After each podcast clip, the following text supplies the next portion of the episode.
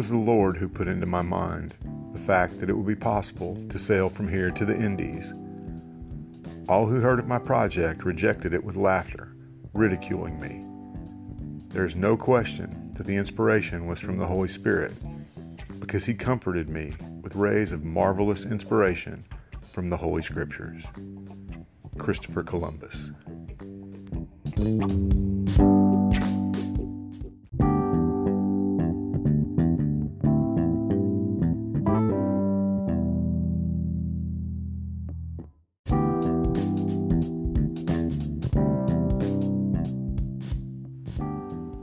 Welcome to the Revisionist History Podcast, where we set the historical record straight no matter who it might offend. I'm Paul, and today's episode is likely to offend more than a few people, as it's about a man who has become a lightning rod 500 years after his death. In fact, he has a national holiday that several cities have recently taken away from him and given to the indigenous people of the Americas. I'm talking, of course, about Christopher Columbus. For many of us of a certain age, the first thing we ever learned about Columbus was from a rhyme.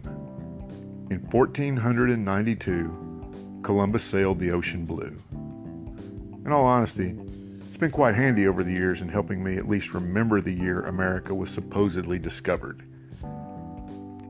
In fact, before getting into the man himself, let's take a moment to address this whole issue of discovering America. It's been pretty much established that the Norse under Leif Erikson traveled as far as Labrador and Maine five centuries before Columbus got here. And in both cases, Columbus and Erikson, there were obviously people living here already. So, did Columbus really discover anything? Actually, I think he did. Much like I might discover a restaurant I've never known about before, even though others do know about it, he, quote, discovered it for a Europe that had no clue there was anything between the west coast of Spain and Japan. Give credit where credit is due. So, what about the man himself?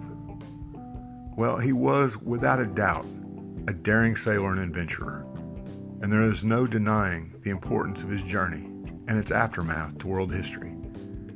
He tenaciously stuck to his goal of making the journey even after being rejected by the kings of England, France, and Portugal. Even Spain initially turned him down, before finally buying into the plan. And by the way, Queen Isabella did not have to sell her jewels to finance the trip.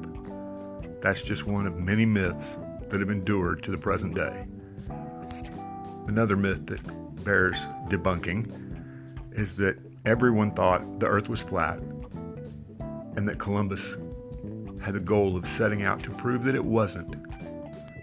In fact, Pythagoras had pretty much figured out the world was round by the 6th century BC, and Aristotle used astronomical observations to prove it a couple hundred years later. So, by the 1400s, pretty much everyone knew that the Earth was round. Now, they did think it was considerably smaller than it actually is, and had no clue that there was a huge landmass between Europe and China. Columbus was obviously one of those who had no clue about North and South America being in his way. But his voyage ultimately paved the way for an age of discovery and colonization never seen before in human history. But let's be honest. Contrary to what many of us were told as schoolchildren, at least years ago, Columbus was no choir boy. He was, after all, an adventurer in a time when that translated basically into a quest for wealth and fame. He went so far as to cheat one of his own men out of a bonus that was offered to whoever first sighted land by claiming that he, Columbus, had actually seen it first. His desire for wealth, exemplified in a near obsessive quest for gold, caused him to enslave the indigenous peoples to labor for him. He and the priests that he brought with him forcibly converted countless natives to Christianity.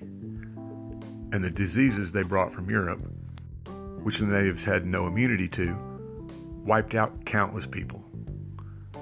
Columbus may not have been as rapacious as future conquistadors, but he certainly opened the door for them. There's a long held belief that the natives got some measure of revenge by sending syphilis back with the Spaniards, resulting in a massive outbreak in Europe and Asia.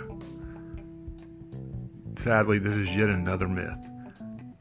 Syphilis existed in Europe well before Columbus sailed to the Americas. So was Columbus a hero or a villain? Well, I think he was a bit of both. Clearly, his accomplishments are legendary, perhaps too legendary. He certainly deserves to be remembered for his journey across the Atlantic alone. But he was also a man of his time, which meant that he saw Europeans as superior to every other race, and Christianity as the one true faith, requiring the conversion of all quote unquote heathen peoples. Like every one of us, he had strengths and weaknesses, positive attributes, and extreme flaws. And while we absolutely should take in the totality of his character when considering his place in history, what we cannot do is judge him according to the morals and standards of the 21st century. As I said, he was a man of his time, and whether we like it or not, he was a giant of that time. He was also a religious man, as evidenced by the quote at the beginning of this episode, and he was also aware of his own flaws. Consider this quote I am a most noteworthy sinner, but I have cried out to the Lord for grace and mercy, and they have covered me completely. I have found the sweetest consolation since I made it my whole purpose to enjoy His marvelous presence. He may not have seen his flaws in the way that we see them today, but he certainly saw them. There is one bit of trivia from his journey that I'd like to mention. It was Columbus who discovered a local plant called tobaccos, which is rolled up and smoked by the native Arawak. Now, you may not think the introduction of tobacco to Europe was a good thing, but as a smoker, I have to respectfully disagree. Have a great week. We'll see you next time.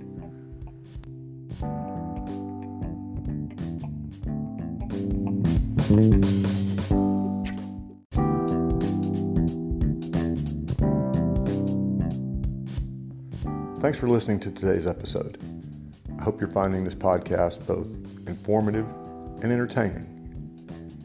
If you'd like to help us keep episodes like this coming, please consider clicking on the Support This Podcast link in the show notes. It'll help us create more content and go a long way toward making this podcast completely ad free. Thanks again.